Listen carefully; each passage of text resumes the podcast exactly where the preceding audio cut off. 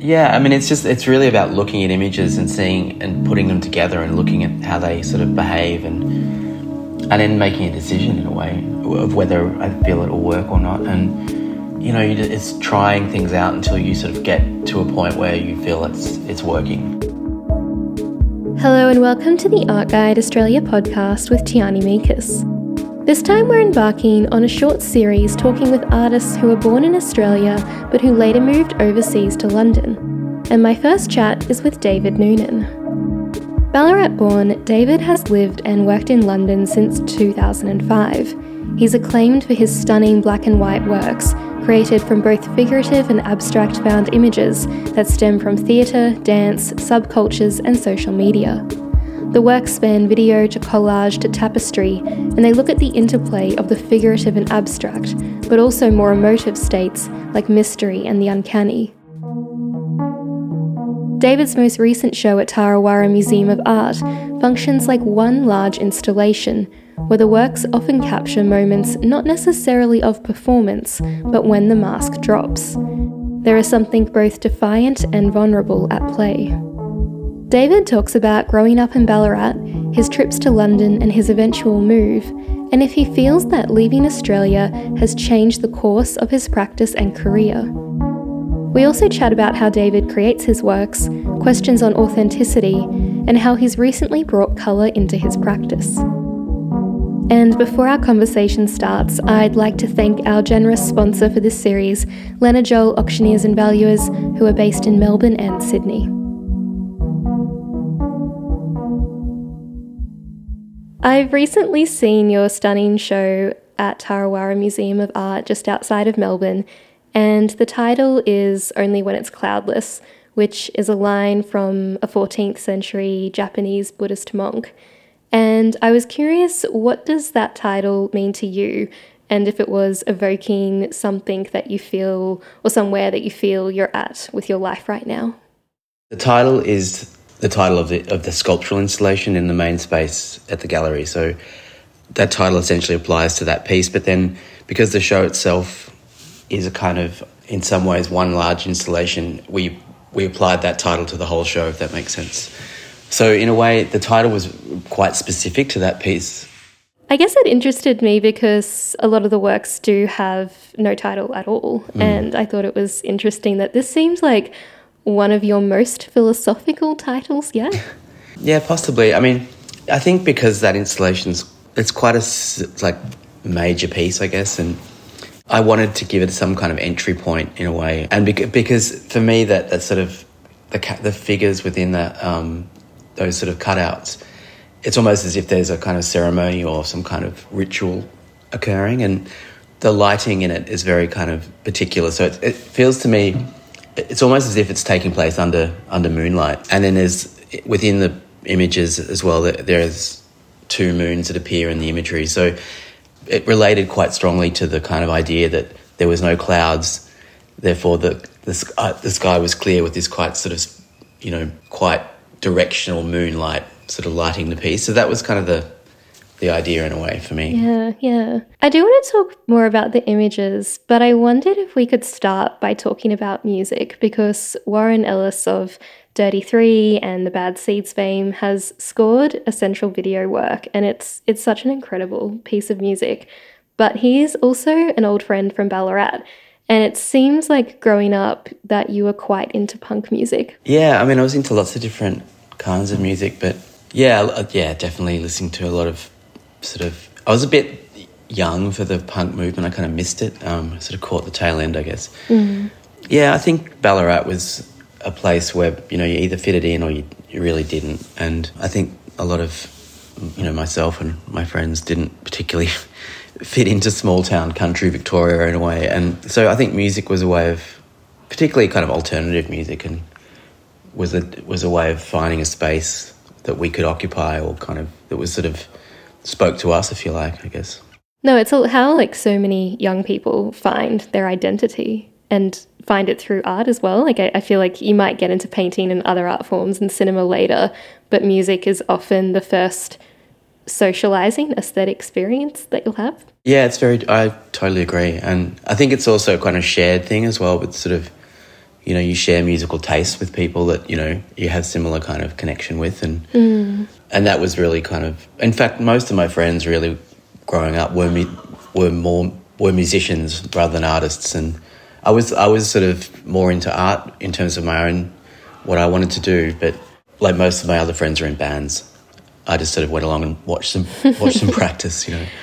For someone whose art ended up focusing so much on moments of performance and, you know, featuring people applying makeup or getting ready to perform, I was curious if when you were younger, maybe did you dress like a punk or did you sort of have a way of dressing or, or getting yourself ready for the world, especially in somewhere like Ballarat? Actually, that's a interest. That's a good question. Um, uh, yeah, I mean, we we dressed the group of us. I guess we hung out. We hung out together. We we did dress differently. We tried to. I guess we tried to sort of define ourselves as a kind of group. I guess, or a kind of you know away from the kind of mainstream. I don't know what you call it, masculine kind of culture. I guess that was prevalent at that time, and I guess in the early in the eighties, in the early eighties, I guess, and late seventies.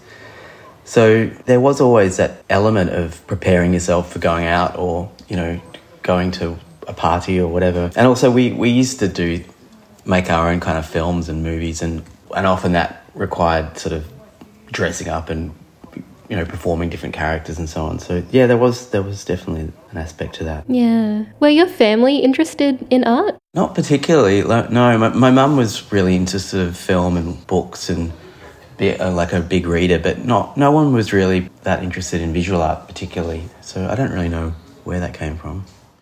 Maybe let's talk about the trip to London because I understand that you know you did your undergrad in Ballarat and then you did your masters at the Victorian College of Art in Melbourne.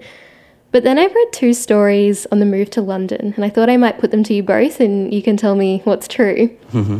But the first is that you went to London via India, and then the second one is that you and a friend were both finalists for an art award, and the winner of the award had to buy a loser a ticket to London, and your friend won the prize, so you got the ticket to London.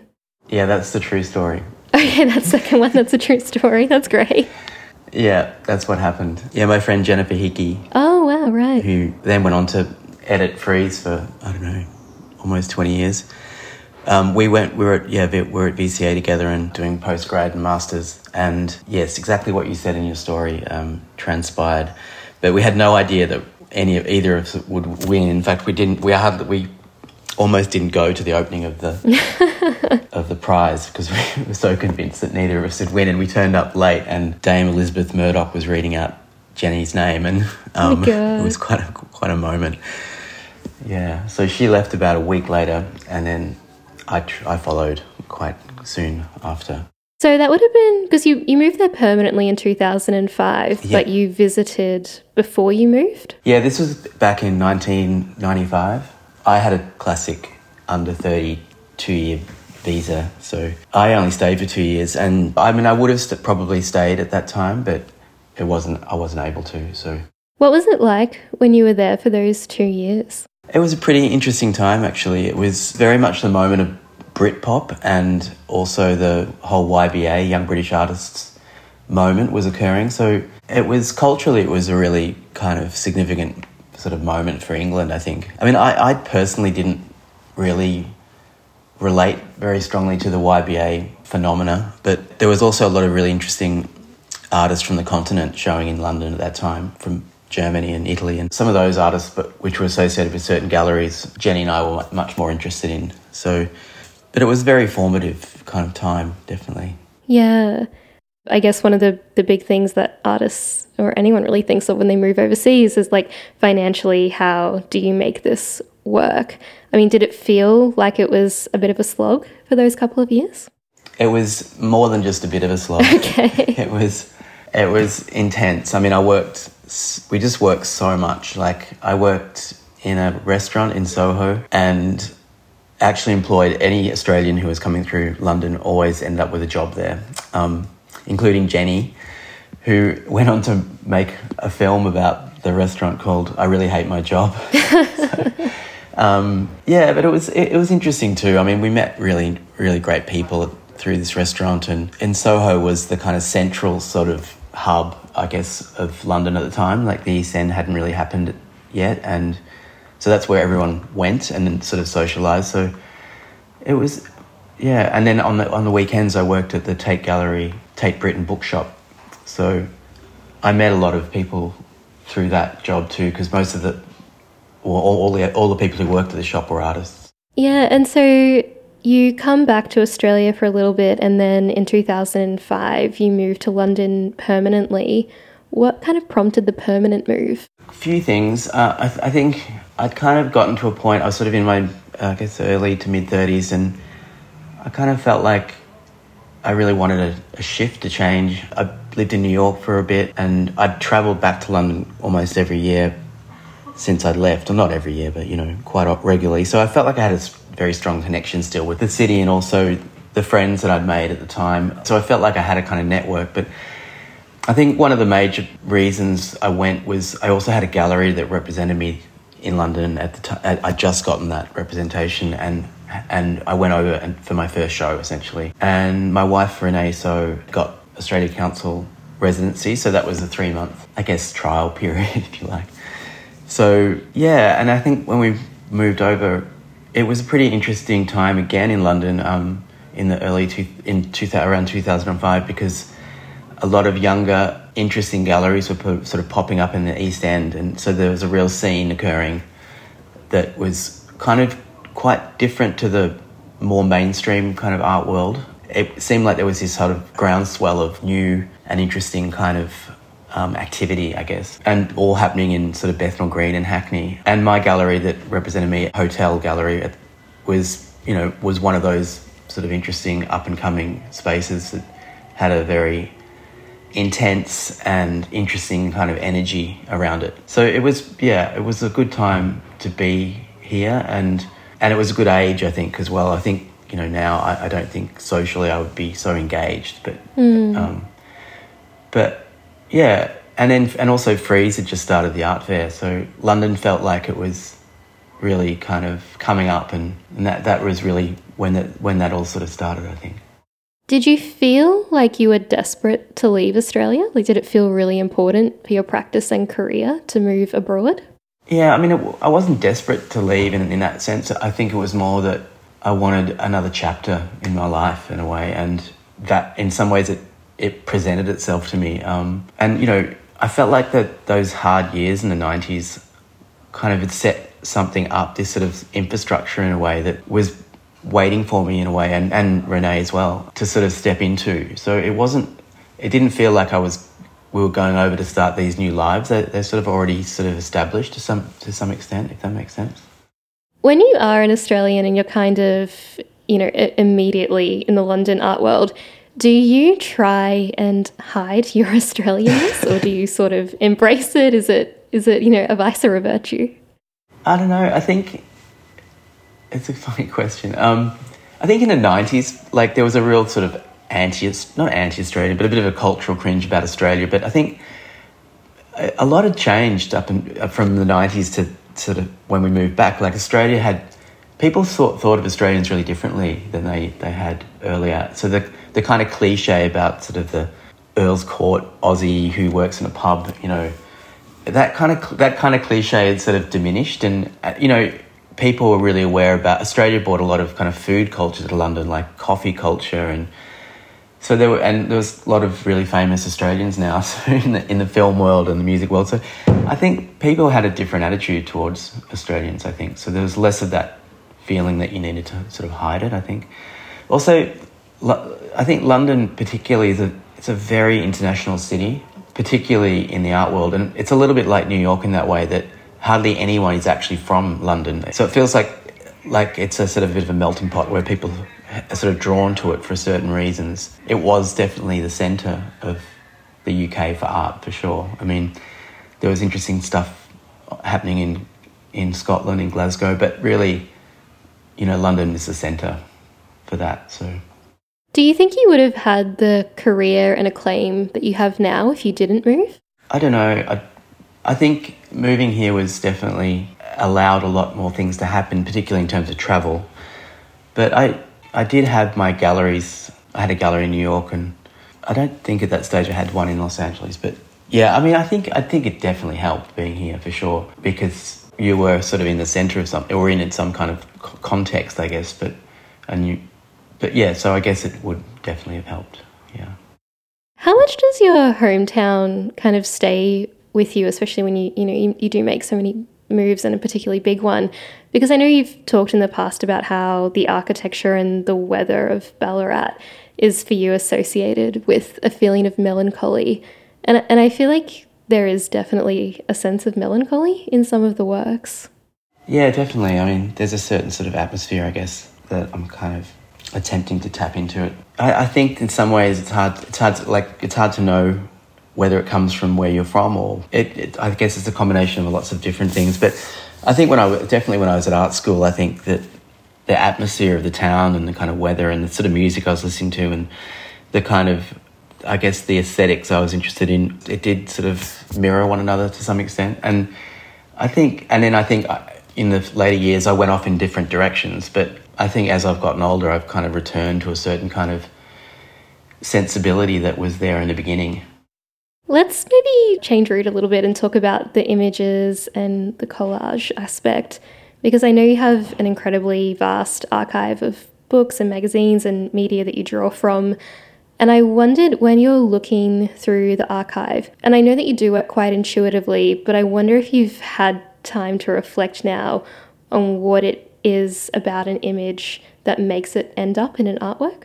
Um, I'm still still trying to figure that out. um, I, yeah, it's it's really depends on what I'm trying to do or what I'm you know whether I'm making a picture or whether it's in a film or. But often it's it is about collecting and letting things lie dormant in, and sort of not sort of overthinking them. And then you know it's often a process of looking through and sifting through images and things kind of you know surface or want to sort of be shortlisted or and then there's sort of associations that occur and they're you know they're aesthetic and they're formal but they're also you know and i think this comes from an intuitive or, or sort of trying to trust the process of you know how these images might work together and I think that's particularly evident in the film piece in the in the show at TarraWarra. And I, I, guess that's the most the most recent work that I've made as well. So yeah, it's really about associations between images and what they do, and, and also it's also a lot about painting in a way that that that piece because of the pigments and so on in the water that sort of either hide or reveal the images. So there's a kind of way of using, I guess, all of my work in some ways draws from photographic imagery, but I, I think I feel like I use very much the sort of language of painting in some ways, um, in terms of you know the way I put things together, and also because I, that's what I trained as. Is it the goal to make a unified image, or is it to have an image that shows itself as fragmented? I don't know. It's it's. I think, uh, particularly in the tapestries, I think there's a real. I've tried to really express this idea of an image like the collage aspect is very much sort of emphasized. You can see the kind of way in which the image is cut out with scissors roughly. And it's sort of there's that kind of DIY kind of punkish aesthetic you know like you can really see how the image is constructed. It's not trying to be anything other than what it is. I think with the the screen print collages particularly the larger ones like there's this there's super there's a superimposition that occurs. So it's almost like a a film dissolve where you're seeing sort of two images simultaneously and they're kind of embedded in one, but you know, in one another. Yeah, I think in in all the pieces there's a relationship between two things, and often it's a figurative element and a kind of abstract element, and they're in kind of dialogue with one another. And but yeah, beyond that, I don't. I think that each piece is sort of has to be talked about really in its own sort of terms, I guess. Bearing that in mind, I'm going to ask another generalized kind of question. But it's okay. Would you, when you are starting to collage, I wondered if you would start with an abstract image first or a figurative image first? It's neither. It's, yeah, I mean, it's just, it's really about looking at images and seeing and putting them together and looking at how they sort of behave and, and then making a decision in a way of whether I feel it will work or not. And, you know, it's trying things out until you sort of get to a point where you feel it's it's working without sort of it looking too overworked or overthought or labored. You know, it has to have a certain sort of energy or something that makes you decide that this is something you want to commit to. Yeah, yeah. I know you don't like to talk about the actual figures in the work or, you know, where you got them from, the history, but I was wondering if you had ever been in contact with anyone in an artwork or if anyone ever, you know, just got in contact with you and they were like, hey, that's me.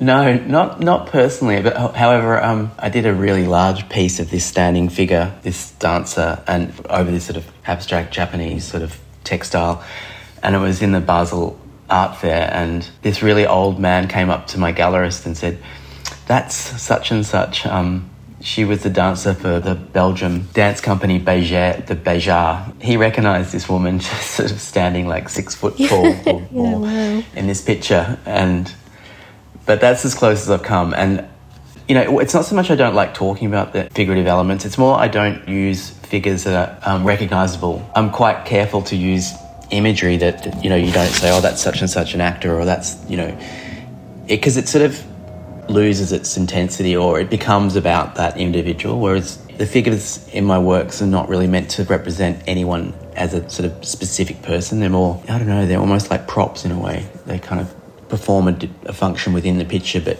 if they're recognizable, it sort of falls apart, if that makes sense. Yeah, yeah, because what you're trying to do is suspend that moment, not really supply a narrative to it. Exactly. And I think that's the thing as well. Um, I want the viewer to sort of create their own narrative or their own response to the pictures or the the artworks. It's it, there's a lot of space in them, I think, for that to happen. And I don't really want to be over overly prescriptive on how the works are read. Do you care about your work being beautiful? Yeah, I, I mean, I, it's an f- interesting word. I mean, yes and no. I mean, I mm. they have to just feel right to me. I guess I'm quite a highly aesthetically driven or sort of sensitive person, and so I, I do like beauty, and I do. Uh, but I guess everyone, you know, it's it's in the eye of the beholder, isn't it? So everyone has such different kind of tastes. But it has to satisfy my kind of aesthetic, if you if you like. But also, I, am not trying. I don't look at my pictures and necessarily like them either. Like I, I sort of they've done their job or something. I don't know. It's sort of. But I really like. I, I really find. I really like looking. I other artists, for instance, I that I, I look at their work and I find it really some you know very beautiful, and I'm kind of drawn to that in in in art in artworks. But again, it's it's a very particular kind of taste that I have, I guess. Something else I was curious about is a lot of people, when they write about your word work, I feel like the most common word that comes up is that it's nostalgic. And in a kind of couple of interviews, I feel like you maybe slightly rebuffed that or, you know, said that, yeah, it's nostalgic, but it's not, its purpose is not to be nostalgic at all. Yeah, I, I think, I guess I get a little bit prickly about around that word, and I've got to, I've got to learn to sort of let it go a little bit because, you know, it, it's, it's very, you know, it's obvious why people make those readings. I think because obviously I'm using a kind of monochrome palette, often the images from different time periods. I think the thing that slightly frustrates me is I think that a lot of writers tend to sort of fixate on this idea that it's all the imagery is from the 60s and the 70s, and it's very, very much of that particular moment, whereas that's not really the case. It's really much, much broader than that, and a lot of the imagery are from very different sort of periods of history from from the 40s right through to sort of now. But I think it, it's just that I find it a little slightly because something's black and white, it has to be from the past. You know, that's that's. But I can understand. I can understand that impulse why people would read it that you know read it that way because yes, I do use images from the past. But I think it, for me, it's more about sort of temporality, like where you take something from one period and another from another and bring it together. So that sort of like taking threads from different times, you know, a timeline of history and bringing them together. So for me, it's almost like that's aspect that is part of the collaging process is is bringing things together, not just imagery, but things from different time periods. Yeah, totally. Because so many of the images to me have a, a really sci fi feel to them. That's interesting you should say that. Like the film I made a few years ago called A Dark and Quiet Place, which was kind of essentially made from still images, mainly of sort of theatrical production, like stage sets, and a lot of which I'd sort of removed the actors and sort of left the kind of the props and so on of the sets. And for me, that felt that film has a very science science fiction kind of feel to it, like these otherworldly environments that are created for as stage sets, and they they do speak of these other worlds or these kind of constructed worlds, if you like. And in some ways, it was a kind of a nod to Chris Marker's film La Jetée, which again is is a science fiction film, but it's made entirely of still black and white images, aside from one moment in the film where a person blinks their eyes. So I feel like that there's references to science fiction within things that draw on kind of historical sources. A few years ago, you wrote a piece for Frieze on the films that have informed your practice or meant something to you, and it's a really great list. But I did notice that you used the word inexplicable to describe a lot of the moments in films that you really liked. And then I noticed in interviews that that word came up a bit too. And I wondered what interested you about inexplicability. Well, I guess it's just it's sort of being lost for words in a way. It's like it's not being able to explain. I mean, that's also I'm a visual person. I'm not particularly.